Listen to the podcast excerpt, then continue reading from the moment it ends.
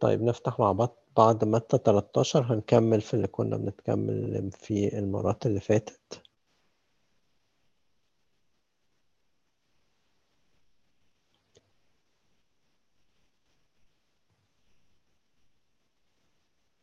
عايز بس أفكركم قبل ما نبتدي إحنا بنتكلم فين؟ إحنا بنتكلم في الزمن الخامس من أزمنة ملكو الملكوت اللي هو الزمن اللي إحنا موجودين فيه اللي اتكلمنا عنه إن هو بيبتدي من ساعة ما المسيح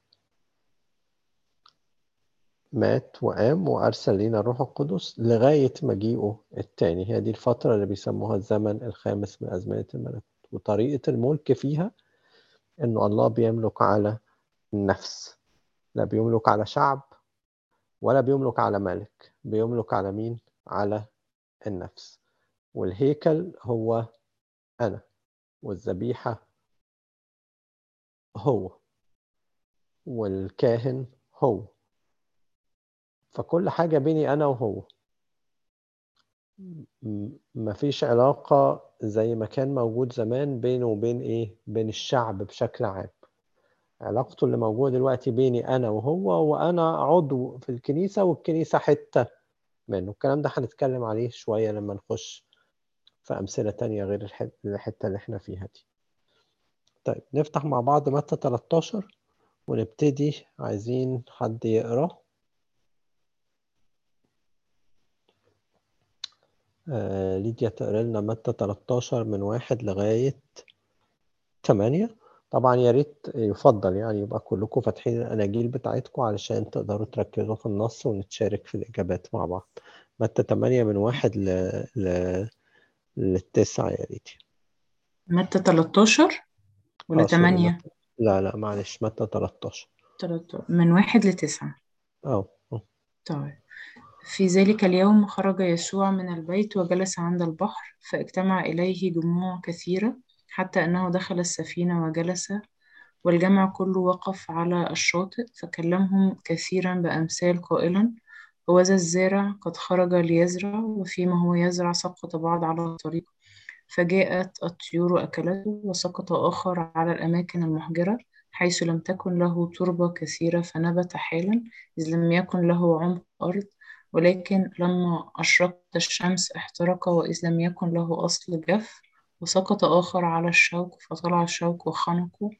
وسقط آخر على الأرض الجيدة فأعطى ثمرا بعضا مئة وآخر ستين وآخر ثلاثين من له أذنان للسمع فليسمع. هاي. آه مارينا تقرا لنا من 10 لغاية 17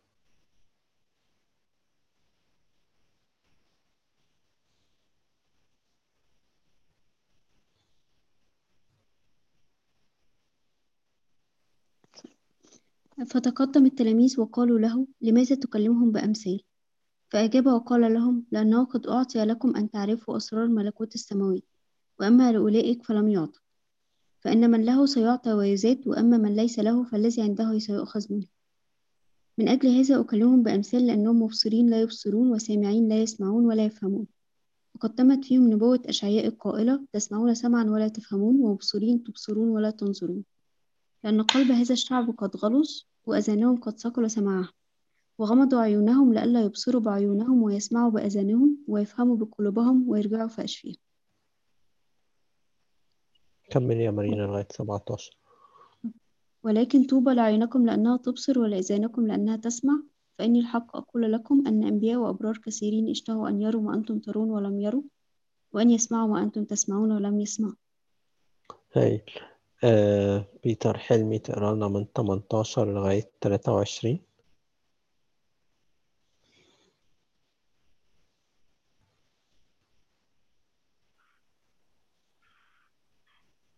فاسمعوا أنتم مثل الزارع كل من يسمع كلمة الملكوت ولا يفهم فيأتي الشرير ويخطف ما قد زرع في قلبه. هذا هو المزروع على الطريق.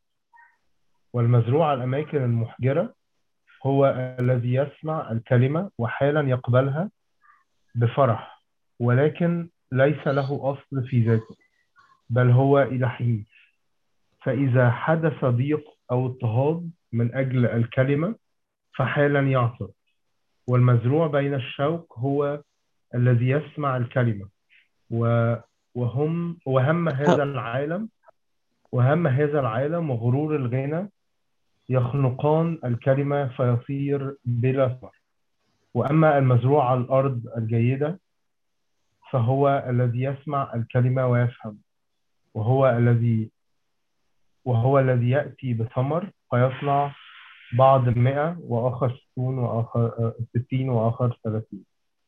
حلو أوي. هفكركم برضو بحاجة قبل ما نبتدي نتشارك في الأسئلة.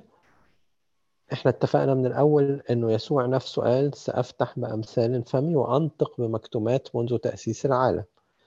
يعني اللي إحنا بنتكلم عليه ده اللي هي أمثال ملكوت السماوات تعتبر شيء كان مكتوم منذ تأسيس العالم. يعني إيه كان مكتوم منذ تأسيس العالم؟ يعني لم يعلن قبل كده هم. وده يخلينا وإحنا مش لازم في تفاصيل المثل لكن في آخر المثل لو كان اللي هنطلع منه بالمثل حاجة معروفة منذ تأسيس العالم أو معروفة من العهد القديم يبقى إحنا غالبا سطحنا المثل قوي أوكي؟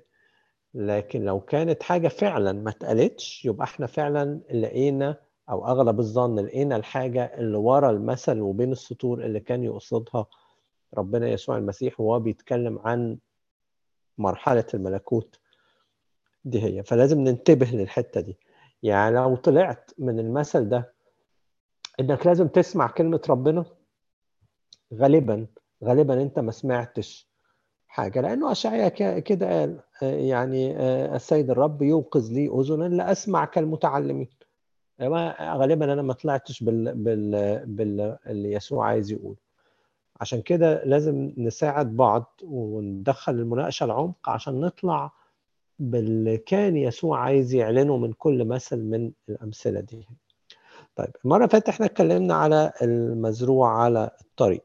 المرة دي هنتكلم عن المزروع على الأماكن المحجرة اللي هو موجود في عدد خمسة وستة. بصوا بيقول إيه؟ بيقول وسقط آخر على الأماكن المحجرة حيث لم تكن له تربة كثيرة فنبت حالا إذ لم يكن له عمق أرض ولكن لما أشرقت الشمس احترق وإذ لم يكن له أصل جف. ويسوع فسر الكلام ده في عدد 20 و 21 يقول كده والمزروع على الأماكن المحجرة هو الذي يسمع الكلمة وحالا يقبلها بفرح ولكن ليس له أصل في ذاته بل هو إلى حين فإذا حدث ضيق أو اضطهاد من أجل الكلمة فحالا يعصر. سؤالي ليكم إيه هو المزروع على الأماكن المحجرة وبعد ما نعرف إيه هو المزروع على الأماكن المحجرة ليه نج... ليه بيعصر وقت الضيق؟ وبعدين نكمل في الأسئلة. خلينا نبتدي بدأول إيه هو اللي اتزرع على الأماكن المحجرة؟ مين هو الشخص ده؟ وليه بيعصر وقت الضيق؟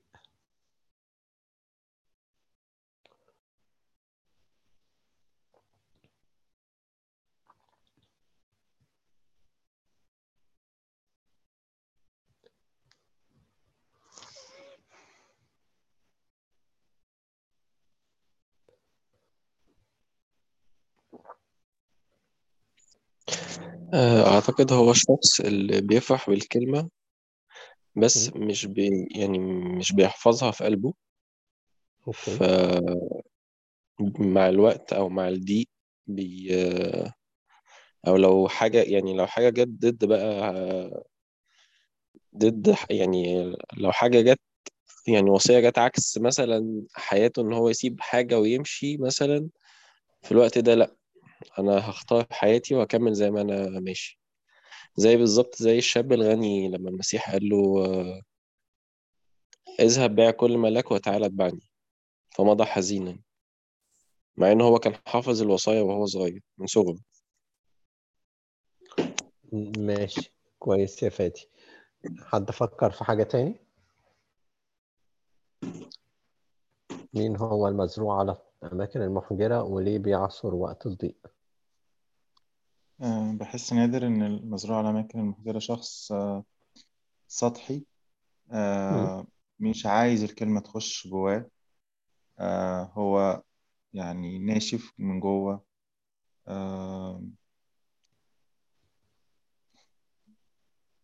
مش مدي الكلمة حقها يعني.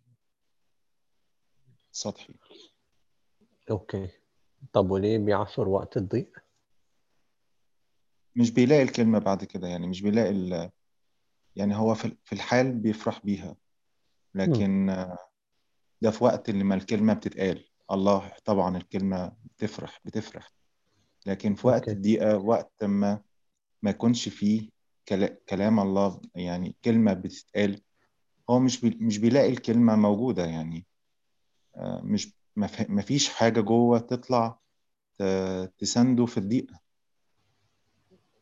حلو قوي يعني اللي أنتوا بتقولوه إنه ده الشخص اللي بياخد كلام الله بسطحية أنتوا خدتوها من حتة غالبا إنه ال- ال- البذرة اللي وقعت على الحجر ما عملتش جدر. ما دخلتش للعمق. وطبعا لما ميبقاش في جدر النبتة بتموت. أول ما تيجي تطلع بتموت لأنه ما فيش عصارة بتطلع لها من التربة لأنها وقعت على حجر. وطالما ما فيش عصارة بتموت النبتة زي بالظبط لما مبقاش في أساس الم- المبنى بيتهدم. أو خلينا نقول بمعنى تاني ما فيش نمو وقعت على حجر مهما حاولت تكبر آه، حاجة صغيرة قوي وهتموت بعد كده. ما بتنفعش إنها تنمو. يبقى خلينا نقول هنا حاجة مهمة قوي مش عايزين ننساها في الشوية الصغيرين اللي هنتكلم فيهم مع بعض. إن المزروع على الأماكن المحجرة ده باختصار الشخص السطحي. اللي مش بياخد كلام الله بعمق والعمق هو إيه؟ هو الجدر. والجدر هو اللي بيخلي النبتة تكبر وتنمو علشان تبقى قوية زي الأساس في المبنى. علشان لما تيجي حاجة بتتشالنج الكلمة دي يبقى الأساس متين يبقى النبتة واخدة غذاء. كويس. نرجع ناخد حتة تاني في الحتة دي ونفكر فيها مع بعض تاني إيه هو العمق في التعامل مع كلمة الله؟ يعني إيه واحد سطحي ويعني إيه واحد عميق؟ عشان ما نبقاش بس متلخبطين يعني ساعات الناس بتعتبر العمق إن واحد يقعد يتفلسف مين هو السطحي ومين هو العميق في التعامل مع كلمة الله؟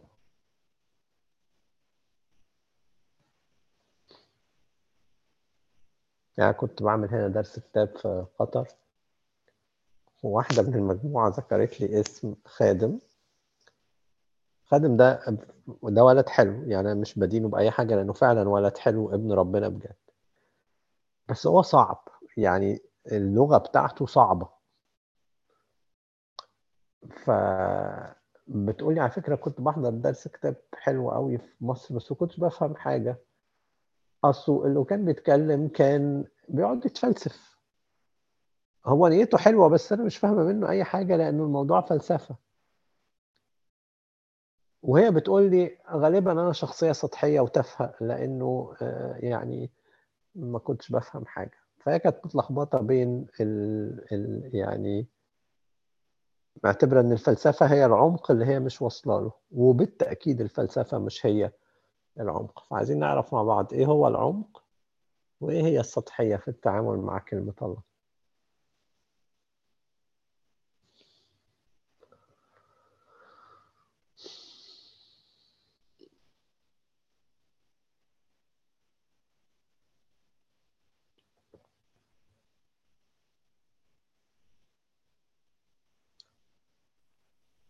آه، غالبا يا نادر السطحية بتبقى إن أنا بسمع بس آه، بس مش بعمل أو بسمع وما باخدش أي أكشن آه، في الأرض المحجرة إن أنا ما يعني بسمع كلام كتير بس بيفضل آه، بي يعني بيفضل ممكن نقول على level المعرفة إنه أنا عارف الكلام بس مش عايشه مش ينفع ينفع إن أنا أسمع كلام بسيط بس بس الكلام ده يغير فيا لكن و- وأعيش بيه. وأبقى وأبقى ساعتها يعني يعني في العمق. لكن لكن أنا أسمع كلام كتير بس ما طبقوش يعني ما مش عارف بس بحس إنه ما فيش يعني مش قادر ما بستخدمش ال power بتاع الكلام. كويس. آه، بسمع كلام و- بسمع كلامه وبيبقى معرفة بالنسبة لي. حلو يا بيتر. حد يحب يعلق على كلام بيتر أو يقول حاجة تانية؟ آه، أنا شايف يعني العمق إنه الشخص يكون بسيط في حياته لدرجة إنه بيشارك بيخلي يعني بيشارك ربنا في كل حاجة في حياته. يعني مش آه، مش زي ما بيتر كان بيقول آه، سطحي أو مش أو, أو يعني زي ما بيتر كان بيقول هو بيتر قال إنه آه مش بي آه، بي- يعني بيسمع الكلمة مجرد بس المعرفة. لكن أنا شايف إن الإنسان العميق هو البسيط اللي كل حاجة بيكون فيها شركة مع الله. أوكي. حد فكر في حاجة تاني؟ بحس إنه أم، السطحية إنه يعني الواحد ياخد ال- الكلام حرفي قوي يعني كأنه مثلا واحد بيقرأ خبر في جورنال بس في فرق بين كلمة ربنا وبين أي حاجة تانية الواحد بيقراها كمعلومة. يعني. لو ما قدرتش أوصل للمعنى اللي ورا الكلام اللي ربنا عايز يوصلهولي يبقى بحس إن كده أنا يعني أخدت ال- الحاجة بسطحية قوي أو أخدت القطعة من الإنجيل دي بسطحية من غير ما أفهم. اللي وراها اللي ربنا عايز يقوله وراها. روح الكلمة. أوكي. حلو أوي. خلينا نبقى ها. ممكن أقول حاجة؟ آه طبعا. بس بحس إنه ال- السطحية دي الشيء السطحي ده هو الحاجة ال- ال- الظاهرة قدامي يعني اللي على السطح اللي على الوش ال- الظاهر اللي قدامي. لو خدت الكلام بسطحية هاخد ال- الكلام ال- الظاهر. آه، زي ما أنت كده هو أقرب مثال اللي أنت قلته لنا وإحنا بنبدأ إن إحنا لو طلعنا بمعلومة إنه في المثل ده إن إحنا نسمع كلمة ربنا فاحنا كده ما دخلناش للعمق ما خدناش ال- العمق أو اللي جوه ال- جوه الكلام المعنى اللي جاي ورا الكلام اللي هو آه، العمق ده اللي بيبقى لجوه قوي اللي هو ممكن ساعات يبقى مش واضح أو مش على السطح أو مش ظاهر بس هو داخل لجوه. حلو أوي. بس أنت كده بتتكلمي عن العمق في فهم الكلام نفسه. لكن في حاجة قبل الحتة دي هي يا ميرانا قول دولاكي يعني أظن يعني تقريبا ممكن يبقى اللي أنا حسيت يعني إني لما حد بيصدق بغض النظر بقى صدق حاجة صح أو غلط ممكن يبقى مثلا مصدق معجزة غلط أو حاجة أو إحنا حوالينا مثلا حاجات كتيرة فيك أو ممكن ما يصدقها ممكن حد بسيط يصدقها ويحصل في حياته حاجة كويسة. فعلى حسب ما هو بياخد الكلمة ببساطة ويصدقها بجد ويؤمن بيها أو يؤمن بروح الله أو بقوة الله بالكلمة دي آه، ربنا بيقدر يشتغل جواه ويقدر يغيره. okay okay. كويس. خلينا نفكر في حاجة مع بعض. ال ال يعني إحنا مش بنتكلم على العمق في فهم الكلمة دلوقتي؟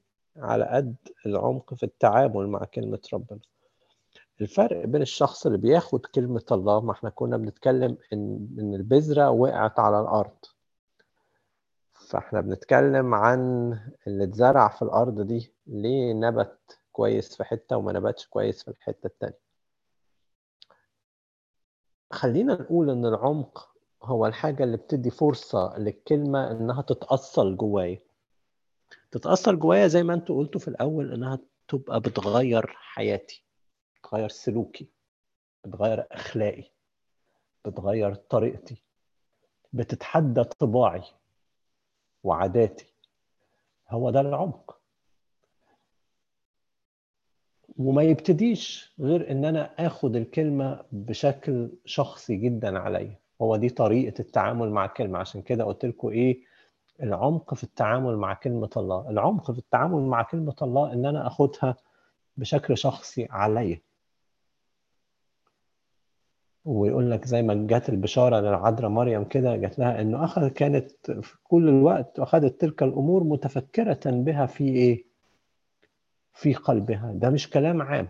يقول لهم كده في في في يوم الخمسين لأن الوعد هو لكم ولأولادكم. الوعد ده ليك مش لحد تاني التبكيت ده ليك التنبيه ده ليك القدوة دي ليك في فرق كبير قوي إن أنا أسمع شوية كلمات وأنفعل على مستوى المشاعر. ما هو قال كده في النص إنهم يسمعون الكلمة وحالا يقبلونها بفرح. سمعت مرة كلمة لأحد الخدام بيقول كده فرق إنك تنبسط قوي وتتعذب كلمة ربنا؟ أو فرق بين إن أنت تعجب بكلمة ربنا عن إنه الكلمة دي تخليك ما تنامش الليل. فاهميني عايز أقول لكم إيه؟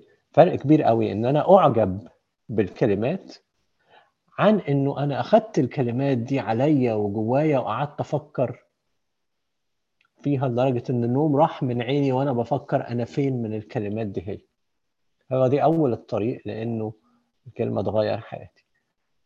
ما اختلفناش إنه كلمة الله حيه وفعالة وأمضى من كل سيف ذي حدين و و و بس ما تنساش إن إحنا لينا دور في التعامل مع كلمة الله. لو أنا دوري متوقف على الفرح والإعجاب والتعزية الترانيم كانت جميلة النهارده. الوعظة بتاعت الراجل ده كانت جميلة النهارده.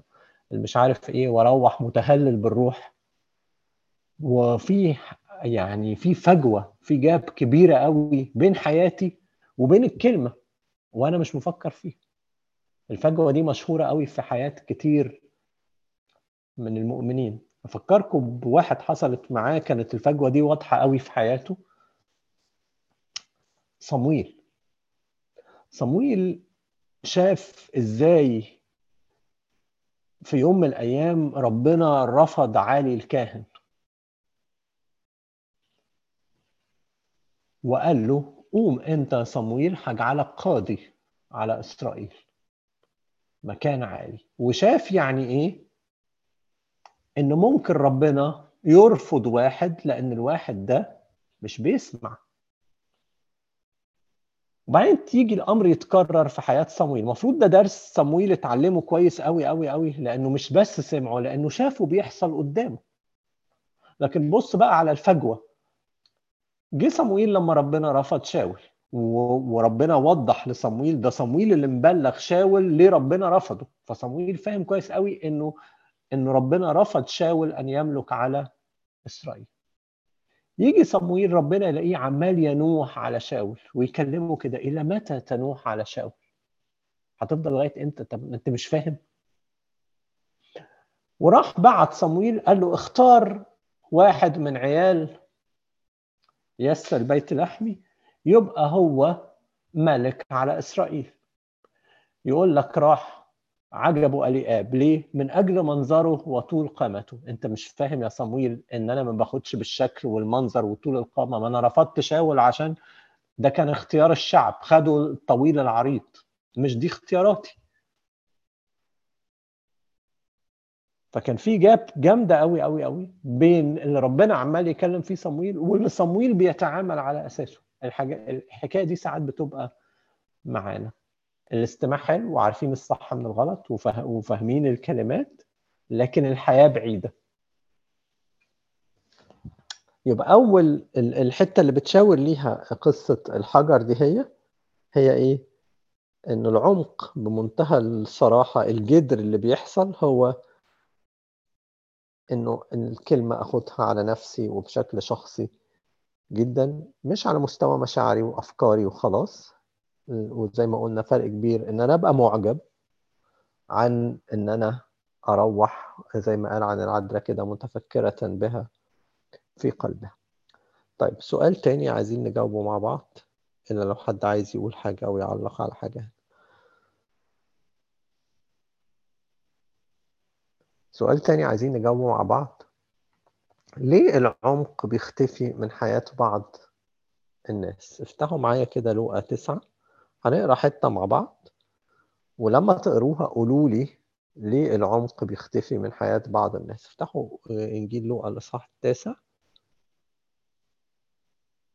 ونفتح من عدد سبعة وخمسين لاثنين وستين. يلا حلوين.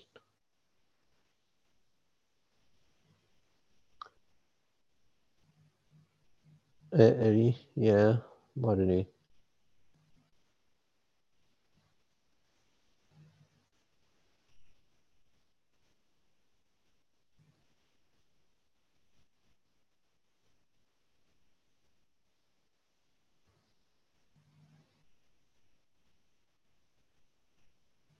مارلين انت هنا.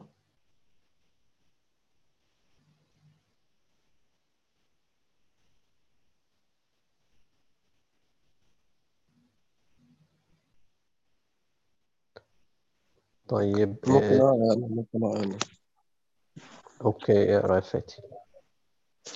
وفيما هم سائرون في الطريق قال له واحد يا سيد أتبعك أينما تمضي. فقال له يسوع للثعالب أوجاع وللطيور السماء أوقار وأما ابن الإنسان فليس له أين يسند رأسه. وقال لآخر اتبعني. فقال له يا سيد إذن لي أن أمضي أولا وأدفن أبي. فقال له يسوع دع الموتى يدفنون موتاهم وأما أنت فاذهب ونادي بملكوت الله. وقال آخر أيضا أتبعك سيد ولكن إذن لي أولا أن أودع الذين في بيتي. فقال له يسوع ليس أحد يضع يده على المحراث وينظر إلى الوراء. يصلح لملكوت الله طيب أنا بس بتكلم هنا أنا عارف ان اللي بيكلمهم يسوع هنا دول مش مؤمنين. بس نفس ال- ال- الحاجة تنطبق على المؤمنين. وده مش مش في القضية دي بس في قضايا كتير قوي نفس الحاجات اللي المعوقات اللي ممكن بتنطبق على شخص غير مؤمن تنطبق على غير المؤمن مع اختلاف وضعهم بالنسبة لله. ليه العمق بيختفي من حياة البعض في ظل النص اللي إحنا قريناه ده؟ حد خد باله من حاجة؟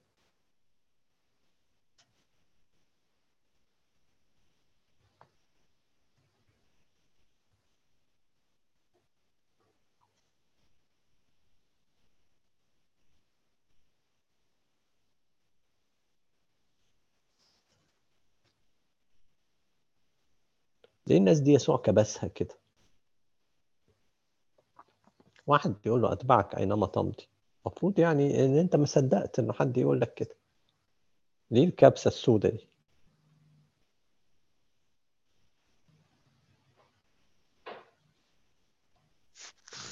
بحس نادر الشخص التاني والتالت. آه، حاسس إن المشغولية يعني مش شخص مش مركز. يعني هو مشغول بحاجة تاني بس يعني حاجة حلوة إن أنا أتبعك يعني. الناس بتتبعك فحاجة حلوة إن أنا أتبعك. الشخص الأولاني بحس إن هو ربنا عارف قلب الشخص ده إن هو يعني آه، مش مستقيم مش كامل. عشان كده قال له يعني. هو مش مش حاسس إنها واضحة قوي في النص بس يعني مش عارف. هما المشغولية والقلب يعني إن هم مشغولين ب- بعيد عنه. طب كويس. حد يقدر يطلع حاجة تنطبق على التلاتة حاجة جينيريك كده تمشي على التلاتة إيه رأيكم؟ عائق ينطبق على نادر ها؟ حاسة إنه عندي دايما أعذار. آه، أنا مشغولة دلوقتي ولادي عندي امتحانات الشغل آه، يعني وده ده يمنع إن أنا أخد الكلمة بعمق أخدها على نفسي.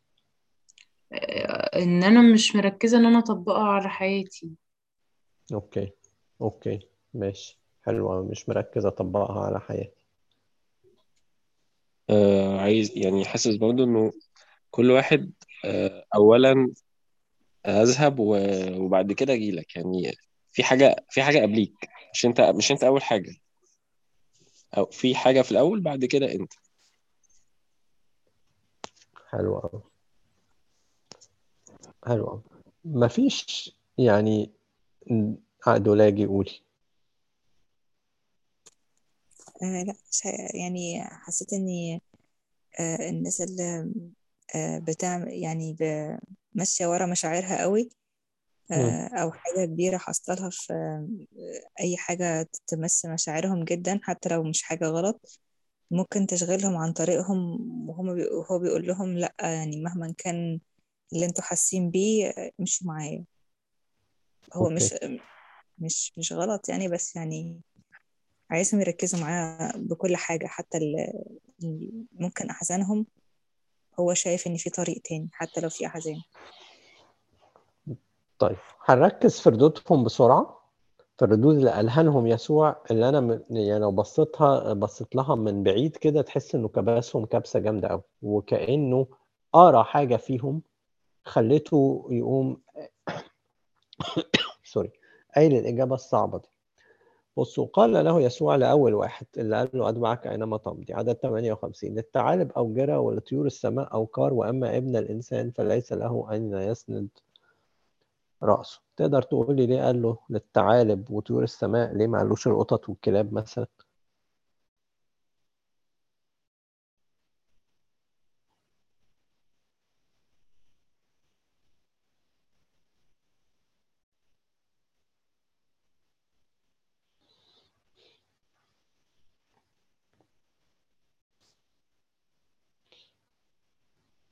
يعني شخص بيهرب طيب يعني إما بيح في الأرض أو بيطلع بره بيطلع في السماء فهو بيهرب بيطير أوكي. لا مش كده. إيه رأيكم ليه الثعالب وطيور السماء تحديدا؟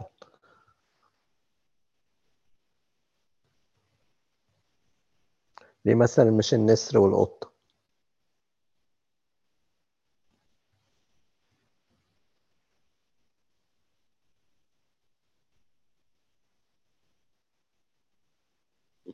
ليه مش العصافير؟ ليه ليه ليه مش العصافير مثلا والكلاب؟ ليها علاقة بالمكان اللي بيعيشوا فيه يعني مش عارف. المكان اللي يعني بيعيشوا فيه م- مذكور فعلا الأوجرة دي اللي هو جمع وجار اللي هو بيت الثعلب والأوكار اللي هي جمع وكر اللي هي بيت الطيور. يعني هما مثلا بيدبروا يعني بيعرفوا يدبروا لنفسهم مكان فأنت لما تيجي تمشي ورايا ما تتحمل مسؤولية نفسك. طب حلوة فادي انت قريب. الثعلب بيصحى بالليل وينام الصبح وطيور السماء بتصحى الصبح وتنام بالليل عكس الثعلب. فهو عايز يقول له إيه؟ لو أنت فاكر الحياة معايا هي الراحة والمتعة والنوم فأنا لا بنام الصبح ولا بنام إيه؟ بالليل. عامل حسابك على كده؟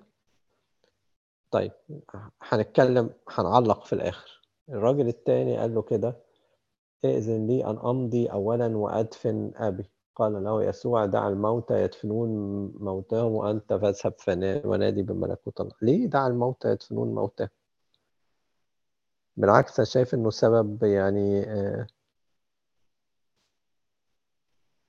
مش بطال أبدا يعني إيه رأيكم؟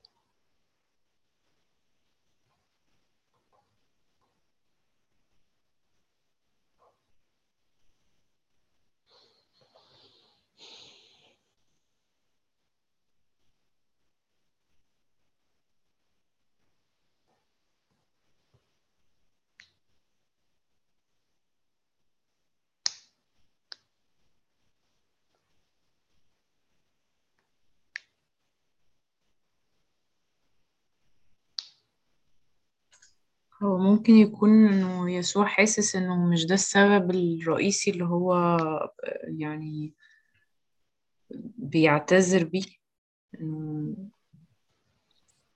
إن هو بيتلكك بحاجة عشان يروح يعني ما ي- ما ما يتبعش يسوع. هو طبعا مش منطقي إنه يبقى الراجل ده أبوه مات ورايح يقول للمسيح أتبعك أينما تمضي. أو أو يسوع بيقول له تعالى أتبعني. أكيد يسوع مش قاسي القلب كده. هو غالبا الراجل ده عايز يفضل عايش مع أبوه أو مركز مع أبوه لغاية ما أبوه يموت ويدفنه وبعدين يروح إيه؟ مع المسيح. راح للتالت. قال آخر أيضا أتبعك يا سيد ولكن ائذن لي أولا أن أودع الذين في بيتي. فقال له يسوع ليس أحد يضع يده على المحراث وينظر إلى وراء يصلح لملكوت الله.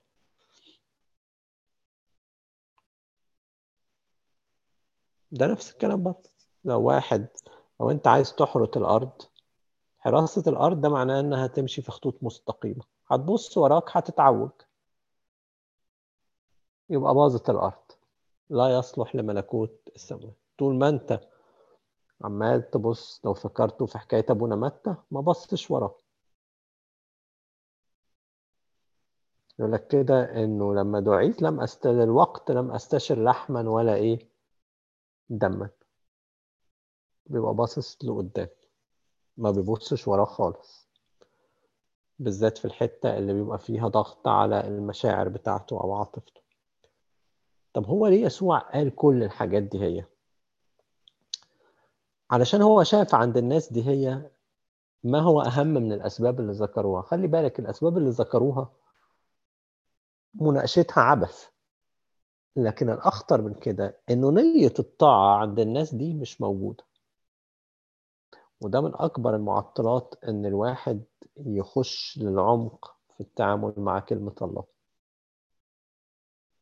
مع الفارق إنه دول كانوا لسه يعني ما فيش حاجة ليه من أكبر المعطلات؟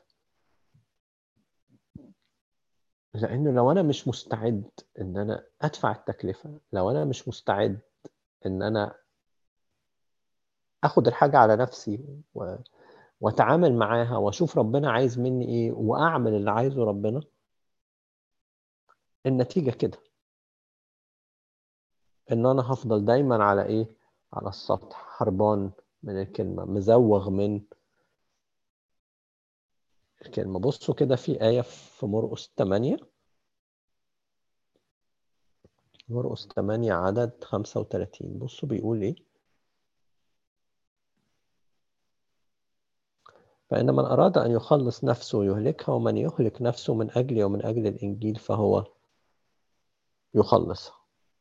هي القصة كلها بتتلخص في الآية دي آية التكلفة. عايز تلاقي نفسك؟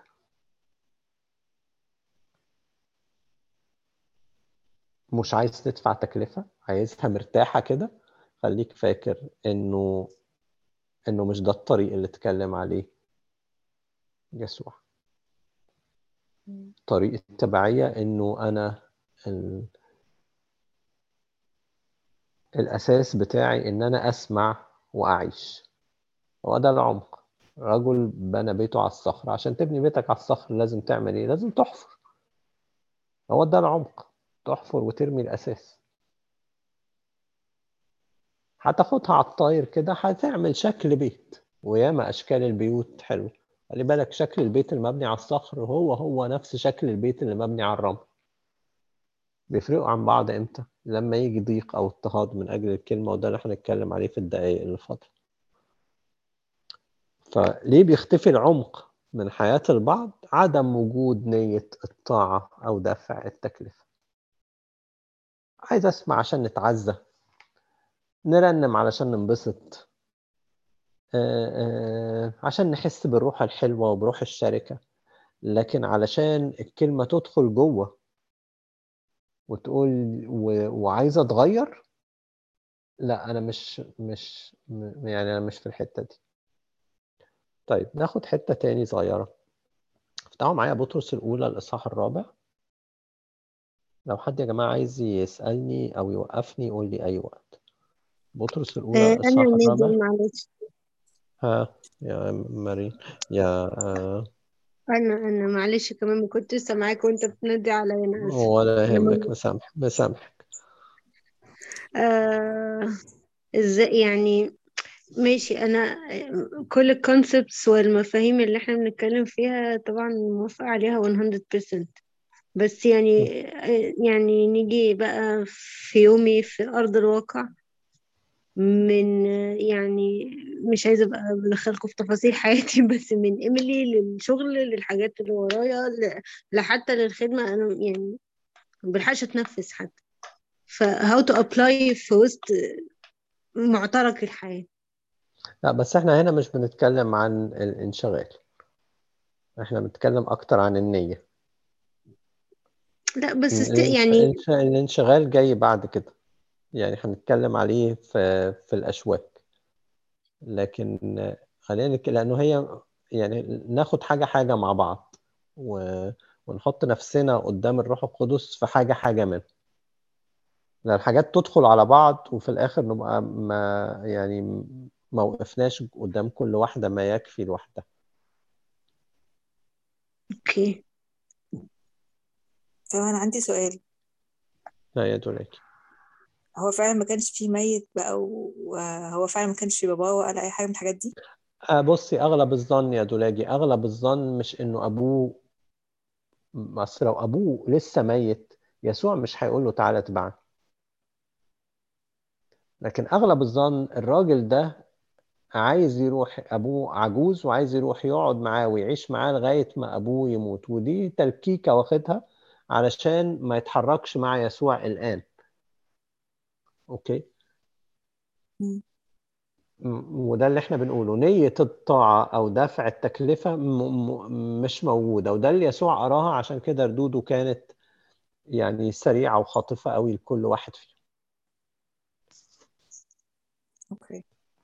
بس برضه لو الناحية التانية برضه إن هو راجل تعبان وكبير برضه مش هيقولوا. سيبه برضه صح؟ آه ما تقدريش تقولي صح ولا غلط. يعني لأنه يسوع قال إنه غلط. لأنه بمنتهى البساطة يعني يسوع شاف إنه أنت بتتلكك بالحاجة دي شاف النية اللي موجودة إنه أنت أنت لا ينفع تعمل غير كده. ولما باباك تدفنه وتودعه هيطلع لك حاجات تاني وهتتلكك بيها تاني. طيب افتحوا معايا بطرس الأولى الإصحاح الرابع نقرأ مع بعض عدد واحد للتلاتة. اقري يا إنجي. ده إنجي جت إنجي دي إنجي كريم ولا أنا متلخبط؟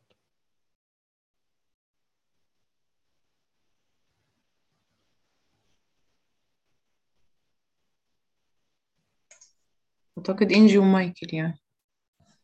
يعني بس شك- شكلهم مش موجودين. طيب ممكن يا ميرانا تقري أنت.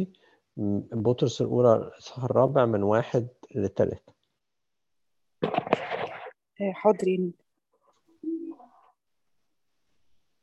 فإذ قد تألم المسيح لأجلنا بالجسد تسلحوا أنتم أيضا بهذه النية.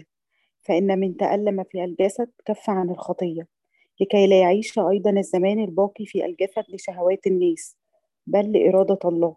لأن زمان الحياة الذي مضى يكفينا لنكون قد عملنا إرادة الأمم سالكين في الدعارة والشهوات وإدمان الخمر والبطر والمنادمات وعبادة الأوثان المحرمة.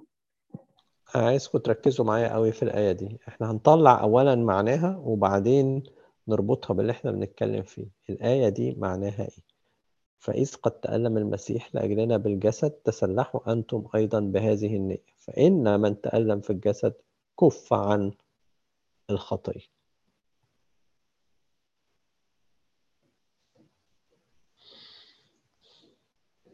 أكبر آية في الكتاب المقدس تم الفتي فيها إيه رأيكم؟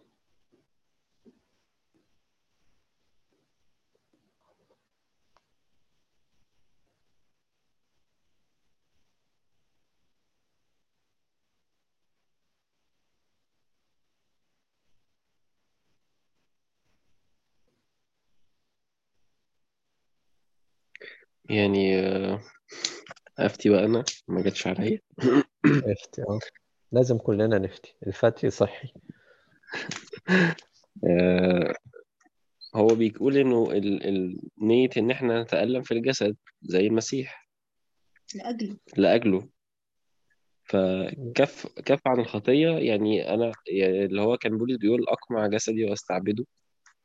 علشان آه، يعني هو بحارب الخطية بحارب الجسد. فهو ده ده التألم. كويس. كويس. حد فكر في حاجة تاني؟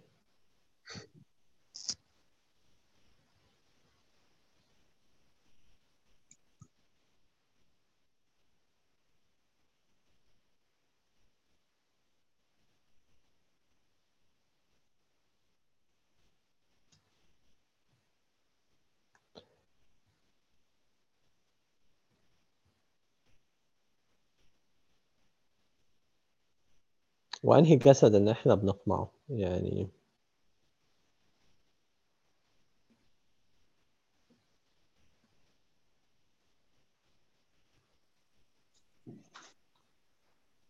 يعني أظن إنه من تألم في الجسد اللي هو يعني ال- اللي اتضايق في ذاته في رغباته يعني. يعني مش قصدي إن هو جاله مرض يعني قصدي إنه الحاجة اللي عايز يعملها أو الحاجة ال- اللي هترضيه هتساتسفاي وهتريحه. مش يعني مش بتحصل متألم فيها يعني تعبان من من عدم حدوثها بتهيألي حلو قوي يا يا مارلين كويس و- وإحنا يعني أظن برضو فاتي أنا جوزي يفتي افتي ورا على طول. إنه عادة البني آدمين يعني لما بنبقى مضغوطين نفسيا أو يعني مش رغباتنا مش متحققة أو متداس علينا يعني ده بيخلينا نكون مركزين أكتر روحيا يعني. طب حلو قوي اللي انت بتقوليه ده عشان إحنا بني ادمين زي بعض كلنا. أنا بيحصل معايا كده فعلا اللي انت بتقوليه ده. بس أول بقى ما الدنيا تضحك والسعادة تبشبش. تيجي في يوم. آه. إيه ده؟ أول ما تبشبش خلاص بخ. خ- خلاص كده كل الكلام ده خلص. يبقى الآية دي فيها حاجة مش مظبوطة. لأنه المسيح مش بيكلمنا عن آية مؤقتة. إنه لما تطبل هترجع لي كده زي الندل. وأول ما تفك هترجع زي ما كنت. زي أهل نينوى. راحوا تهددوا إن أنا هولع فيكم. راحوا تابوا. راح التهديد رجعوا تاني زي ما كان. بس خلاص. تو بتجيش بالت... كنا بنغلط الغلطة دي في المؤتمرات زمان. نهدد الناس عشان يتوبوا. وهيحصل لك وهيحصل لك وهيحصل لك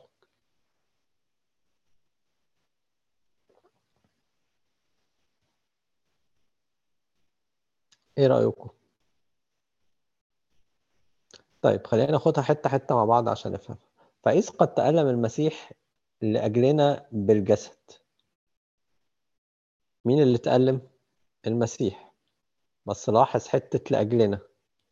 هو مش بيقول فإذ قد تألم المسيح بالجسد؟ تسلحوا أنتم أيضا بهذه النية فإذ قد تألم المسيح لأجلنا بالجسد حد يقدر يقول لي إيه قيمة إضافة كلمة لأجلنا في الحتة دي؟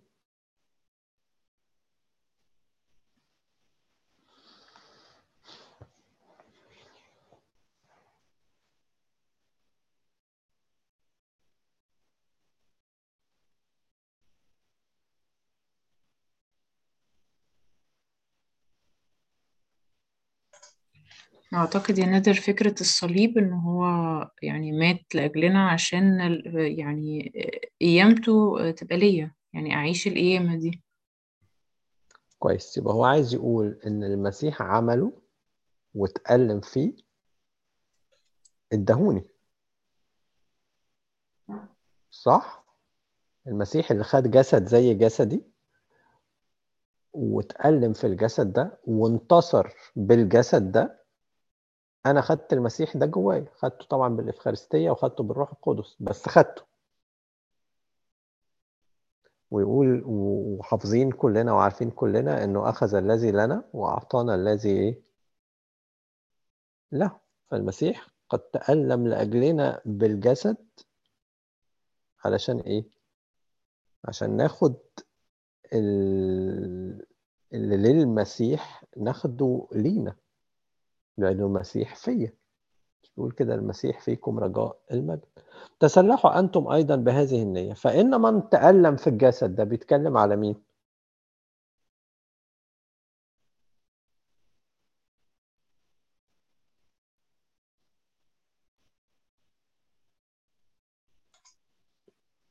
علينا إحنا.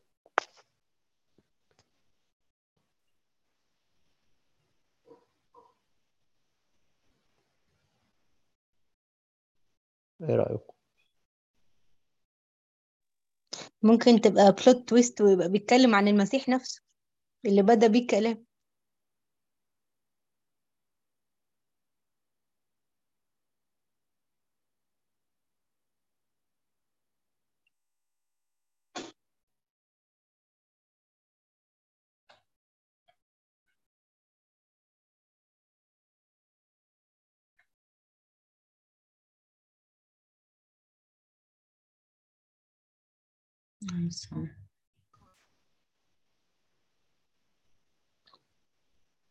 sorry يا جماعة أنتوا سامعيني؟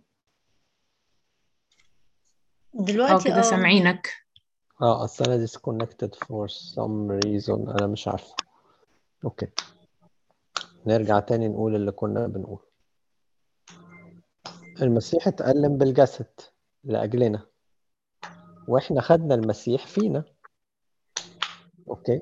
اللي يعيش بال... بالقوة دي هي اللي يعيش بالعبرة دي اللي يعيش بالحاجة دي إن أنا المسيح اللي انتصر فيا هو كمان يبقى عنده القوة إنه يغلب وهو في الجسد. يعني الآية مش بتقول إن حضرتك لما تتألم في الجسد هتبطل خطية الآية بتقول العكس.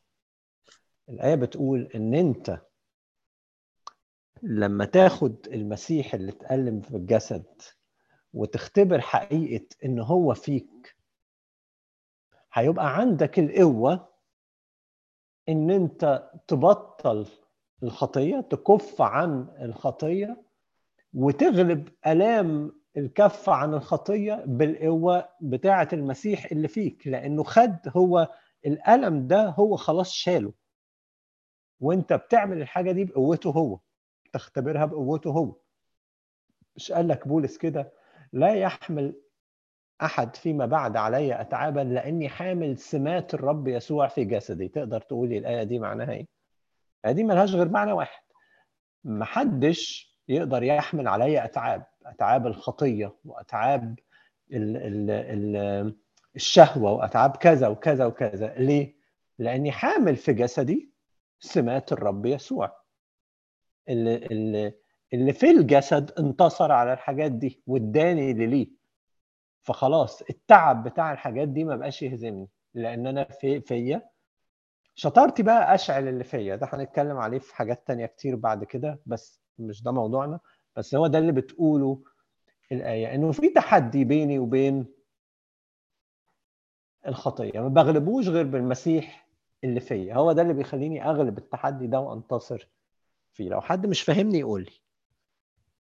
إحنا الموضوع بالنسبة لنا مش موضوع إن توجع شوية عشان تتلم وعشان تتربى. ده المنهج العقابي ده هتلاقيه أكتر يعني سايد في الكنيسة الإنجيلية. إن ربنا حي... هيعمل فيك كذا وكذا وكذا عشان تبطل. وإحنا كلنا اختبرنا في حياتنا إن لما بيحصل فيك كذا وكذا وكذا بتبطل وبترجع تاني لما الحاجات دي تفك. لكن هنا اللي بيقوله الكتاب إيه؟ إن المسيح شال الألام دي لأجلي علشان يديني القوة بتاعة القيامة بتاعته في حياتي. خلينا بقى نفكر في مثل كده هنطبق الآية أكتر عشان اللي مش. اللي فاهمني حتى نص نص يفهمها أكتر. افتحوا معايا متى سبعة.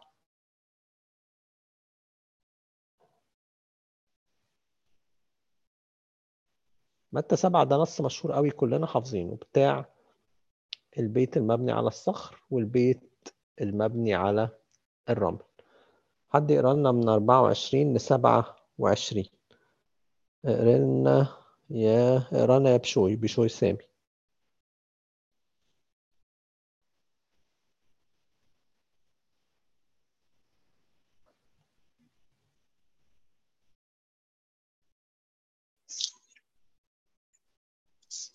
متى سبعة من خمسة وعشرين؟ 24 27 أوكي. فكل من يسمع أقوالي هذه ويعمل بها أشبهه برجل عاقل بنى بيته على الصخر. فنزل المطر وجاءت الأنهار وهبت الرياح ووقعت على ذلك البيت فلم يسقط لأنه كان مؤسسا على الصخر. وكل من يسمع أقوالي هذه ولا يعمل بها يشبه برجل جاهل بنى بيته على الرمل. فنزل المطر وجاءت الأنهار وهبت الرياح وصدمت ذلك البيت فسقط وكان سقوطه عظيما فلما أكمل يسوع هذه الأقوال. لا تمام كده.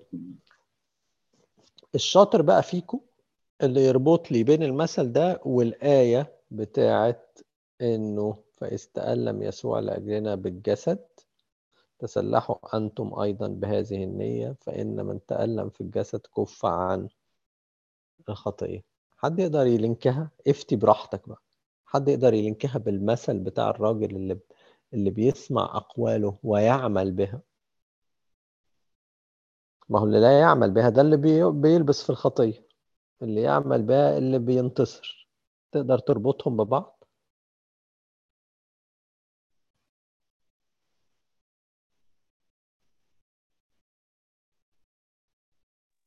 ممكن أفتي؟ آه. آه، ال- الصخرة هي رمز للمسيح. هو آه، حط نفسه على المسيح. نفس أوكي. الفكرة إن إن إن إن هو إحنا خدنا المسيح المتألم في الجسد ال- ال- ال- المتمجد في القيامة اللي بيه نغلب.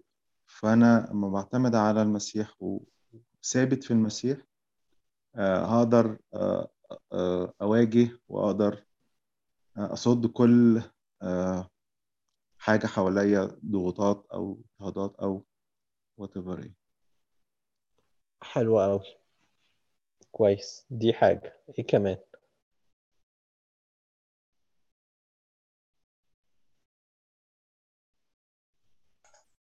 حاسة يا نادر إنه فكرة يعمل بيها دي حاجة مش سهلة. يعني دي ساعات بتبقى ضد إرادتي. فحاسة إنه ده فكرة التألم في الجسد أو فكرة الطاعة إنه مش دايما الحاجة بتبقى زي ما أنا عايزة. فأنا محتاجة إن أنا يعني زي ما بيقولوا كده أذبح مشيئتي أو يعني أصلبها وأنفذ مشيئته هو. أوكي. حلو قوي أنت حطيتي إيدك على حتة حلوة قوي إنه جزء من التألم في الجسد هو ذبح المشيئة عشان اتبع مشيئته هو. وده اللي بيسموه بناء قوي. من يسمع كلمة الله وبتعبير ليديا ويذبح مشيئته ويعمل بكلمة الله ده يتسمى بناء قوي. ليه يتسمى بناء قوي؟ لما تيجي ال- الرياح ما توقعوش. حد يعرف ليه؟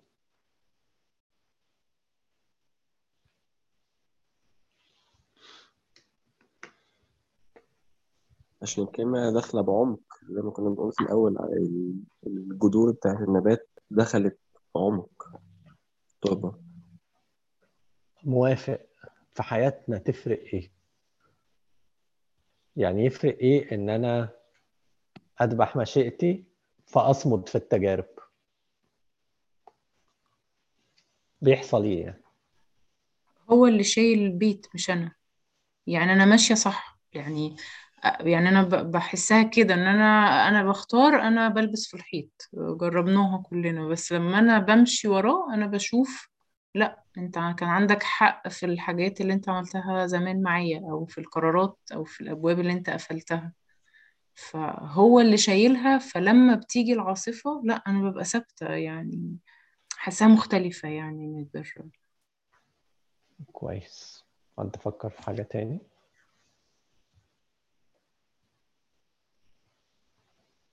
هقول لكم التسلسل بتاعها إحنا قلنا العمق إيه باخد الكلمة على نفسي. بقعد أفكر فيها وأصلي بيها. أنا متعود على كده. ما بقى الكلام ما بيمرش عليا مرور الكرام. عودت نفسي مع ربنا على كده. مش أنا نادر. أنا كل واحد فينا. أنا فين من الكلام ده؟ وأصلي وأطلب الروح القدس. وكأني بجرب نفسي بالكلمة. فاهمين التعبير دوت؟ بحط نفسي في تجربة أمام الكلمة.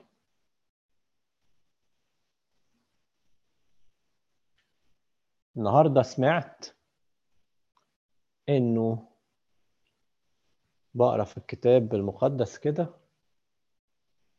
وشفت كان اسمها إيه؟ مرات نبال مرات داوود اللي بقت مرات داوود كان اسمها إيه؟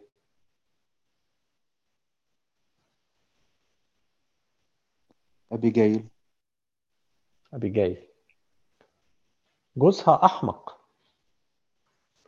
فراحت هي وداوود قرر يفنيه. فقررت إن هي تعبر لداوود فراح داوود طوب اللي هي عملته إن هي صدت الشر بالخطوة اللي هي خدتها. قمت أنا قريت النص ده في يوم من الأيام. وقفت قدام حاجة كده إنه وربنا كلمني فيها. يا مايكل يا ليديا يا نادر. لو عبرت لأخوك هتصد الشر. وهتوقفه عن شرور كتير كان ممكن يعملها. العبور صعب. خدت الكلام وقعدت أفكر فيه. ده أنا امبارح فلان عمل معايا موقف وحش قوي. وأنا قررت ما اتكلمش معاه تاني. وهو كمان خد موقف معايا خلاص. هل لو عبرت ليه هبقى بكسر الشر؟ هل ممكن يبقى ربنا بيكلمني في كده؟ واقعد. هل أنا محبتي ناقصة؟ واقعد كده أجرب نفسي بالكلمة لغاية ما في آخر الليل في آخر الصلاة وفي آخر القعدة مع ربنا الروح القدس يوصلني القناعة. في الموقف ده في الحالة دي الروح القدس بيقول لي قوم اتحرك ناحية أخوك. أنتوا عارفين إيه اللي حصل ده؟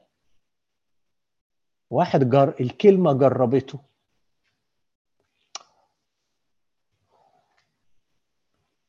وكلمة ورا كلمة ورا كلمة عمال يتجرب عمال يتجرب.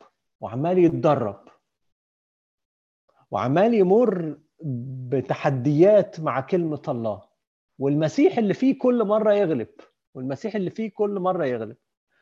لما تيجي بقى التجربة الحقيقية اللي جاية من بره هتلاقي واحد إيه؟ واحد بينزل الجيم كل يوم. واحد متين. واحد فت. واحد هيصد. قصاد الضغوطات بتاعه الشهوة والخطية والبعد عن الله والبعد عن كلمة الله والبعد عن مبادئ الله هو اوريدي متدرب. غير واحد عمره ما اتدرب قبل كده. وجت في اليوم في يوم اتحطت قدامه السيول والأنهار والأمطار والكلام ده هو. الحاجة اللي مش بحسب مشيئة الله سقط وكان سقوطه عظيما مع إنه كان ابن ربنا زي التاني بالظبط. ليه؟ في واحد مدرب نفسه يستخدم قوة المسيح اللي فيه. الموضوع ده هنبقى نقتله بحثا في موضوعات تانية بس خلينا ناخده كده زي ما هو دلوقتي. واحد درب نفسه كويس يستخدم قوة المسيح ابتدت منين؟ ابتدت من إنه خد الكلام على نفسه. واتدرب كل مرة بقوة المسيح اللي فيه يقوم ويغلب. فبقى أساسه متين على الصخر على المسيح زي ما أنتوا قلتوا. غير واحد بيقرأ كلمة الله. آه بص ربنا بيتكلم عن المحبة إزاي؟ أنت بتحب. هو ربنا مش بيتكلم عن المحبة عشان نمصمص شفايفنا.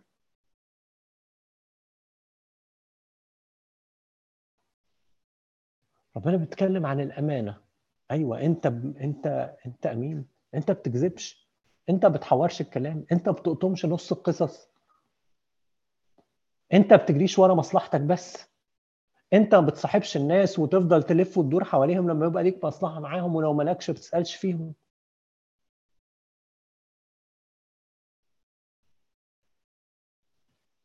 ما, ما يعني ما فكرتش في الكلام ده. أنا بس أحب قوي أسمع كلام عن الامانه ودي اللي كنت بكلمكم عنها في الأول. الفجوة بين اللي بيتسمع وبين اللي بيتعاش ليه؟ حجر حجر. العمق إنه إن تبقى التربه طريه على طول اللي يجي لي من عند ربنا أخده على تعالى لي جوه. تعالى أشوف وضعي إيه من الكلام دوت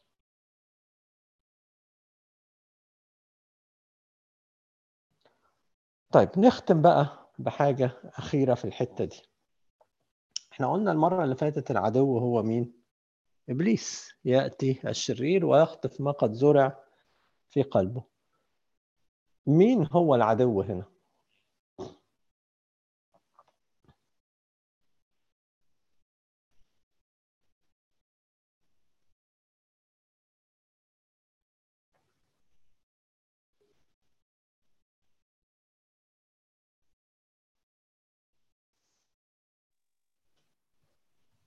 الذات بتهيألي الذات ليه قلتي كده؟ ليس له أصل في ذاته يعني الذات هي المشكلة إنه أنا مش مش قادرة أطوع نفسي ومشيئتي وأسمع كلام ربنا يعني.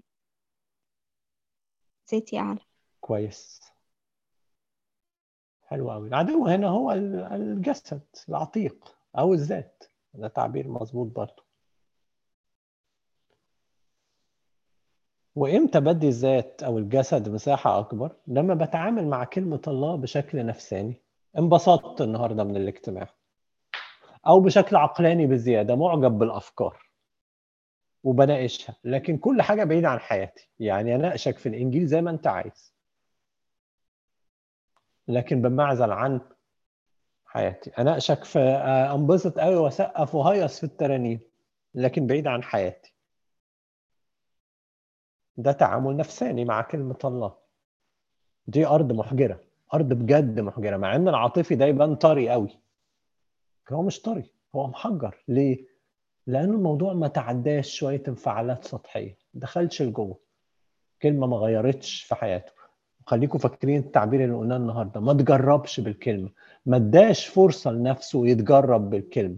فلما جت التجربة سقط وكان سقوطه إيه؟ عظيمة. الجسد دايما دي طريقته.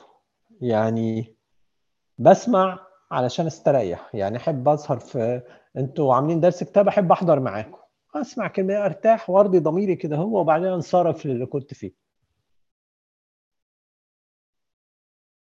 اللي بسمعه عندي شرط في سماعي ليه؟ إنه ما يغيرش متعتي بحياتي. أنا عايز أرتاح براحتي.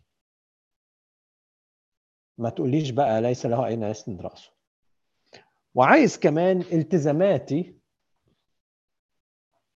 وواجباتي ناحية أمور معينة في حياتي أعملها زي ما كنت بعملها بالظبط.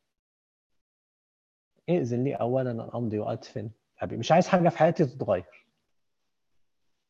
مش عايز أضغط على نفسي شوية.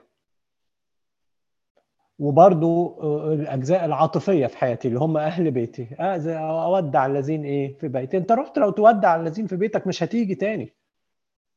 لو رحتوا وقعدتوا تعيطوا لبعض مش هتعمل الخطوة دي. ده بالنسبة لغير المؤمن يعني. اللي هيبتدي في طريق التبعية ودي فكرة إن أنا ما اتجربتش بالوصية قبل كده. إن أنا عندي معوقات حاططها إنه أنا مش عايز أطيع. لكن أساس بقى العمق إن أنا خدت الكلمة عليا ومرنت نفسي عليها. وساعتها بقى يطلع ثمر في حياتك يطلع ثمر بجد في حياتك. تلاقي نفسك تبص على نفسك تبص لورا كده تلاقي نفسك اتغيرت. تلاقي نفسك اتغيرت بجد. ودي تبقى حاجة مبهجة جدا لحياتك لما تلاقي ثمر ثمر طلع كده تلاقي ثمار الثمار دايما بتبقى مبهجة. وتلاقي كمان عن طريق حياتك ناس اتغيرت. أنا قلت لكم أنتوا الاجتماع اللي قلت لكم فيه أكتر كلمتين اتقالوا لي في حياتي واحدة وجع أكتر واحدة وجعتني وواحدة أكتر واحدة فرحتني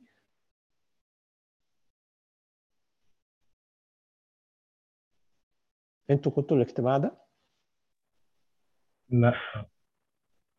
مرة كنت دا في فاكر زمان أنا في التسعينات كنت رايح حفلة إعدادي بتاعة الأسرة.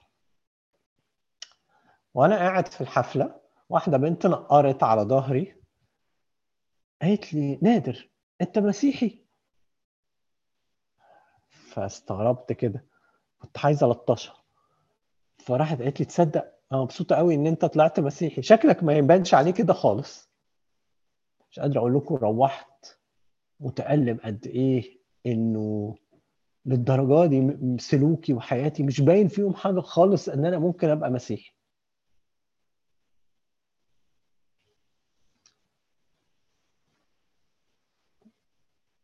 ودي كلمة دي حاجة وجعتني قوي ساعتها.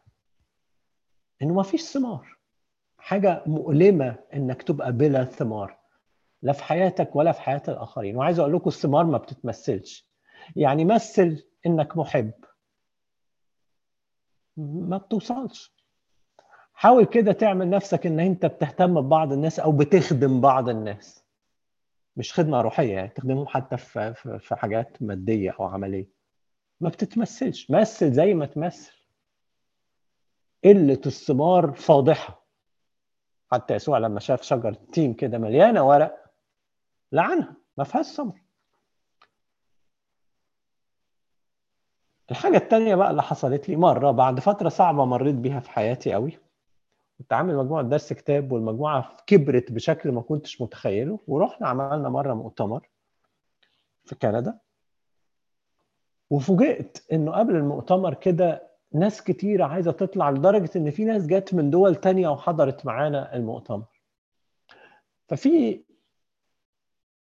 واحدة من الناس اللي جت كانت جاية من إنجلترا تحضر المؤتمر ده. وأنا كنت بخدمها زمان لما كان كنت بروح اسره الأسرة بتاعتها في مصر. كنت بعمل عندهم كورس بانتظام لمدة سبع سنين مثلا. فجت البنت دي قالت لي نادر عايز أقعد معاك شوية. قعدت معايا شوية. قالت لي يا نادر عارف أحلى حاجة في القعدة دي إيه؟ قلت لها إيه؟ قالت لي إن أنت أحلى بكتير قوي من نادر اللي كنت أعرفه في مصر. فقلت لها ليه بتقولي كده؟ قالت لي ما أعرفش في حاجة كده اتغيرت قوي. ودي كانت أكتر كلمة مبهجة سمعتها في حياتي مش لأنها بتقول لي أنت جميل هي ما بتقوليش أنت جميل هي شافت ربنا بسبب أوقات صعبة كتير عمل فيا حاجة ما كانتش موجودة فيا رغم إن هي من الأول بتحبني هي من الأول سايباني أخدمها ومن وقت ما ما كانتش فيا الحاجة دي كنا حلوين مع بعض. بس هي شافت ثمرة ثمرة صغيرة للروح القدس. مش قادر أقول لك ومش قادر أقول لك أكتر حاجة ممكن تبقى مبهجة في حياتك إنك تشوف ثمار الروح القدس ظهرت. وثمار الروح القدس ما بتظهرش في قلوب حجرية. ليه؟ لأنه ما بيتوفرش فيها العمق.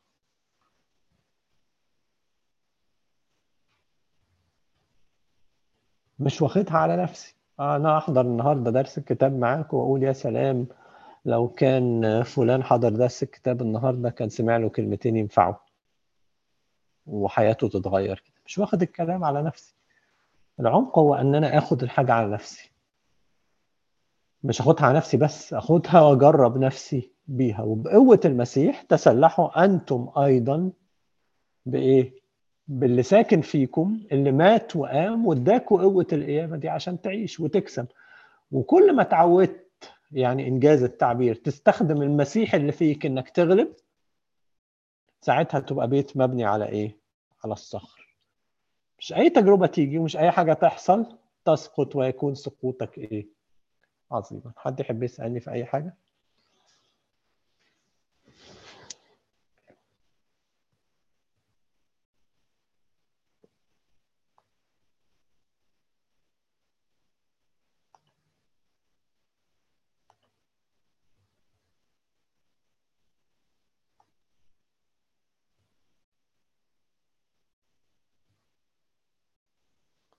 صلي واختم. يا فادي ممكن؟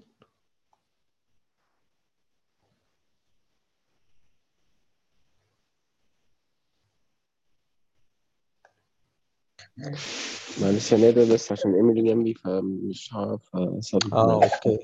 sorry ولا يهمك. آه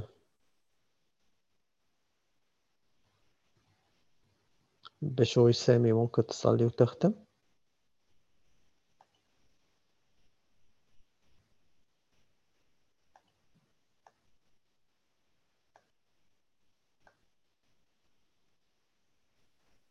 آمين يا رب. نشكرك على كلمتك يا رب اللي اتكلمنا بيها.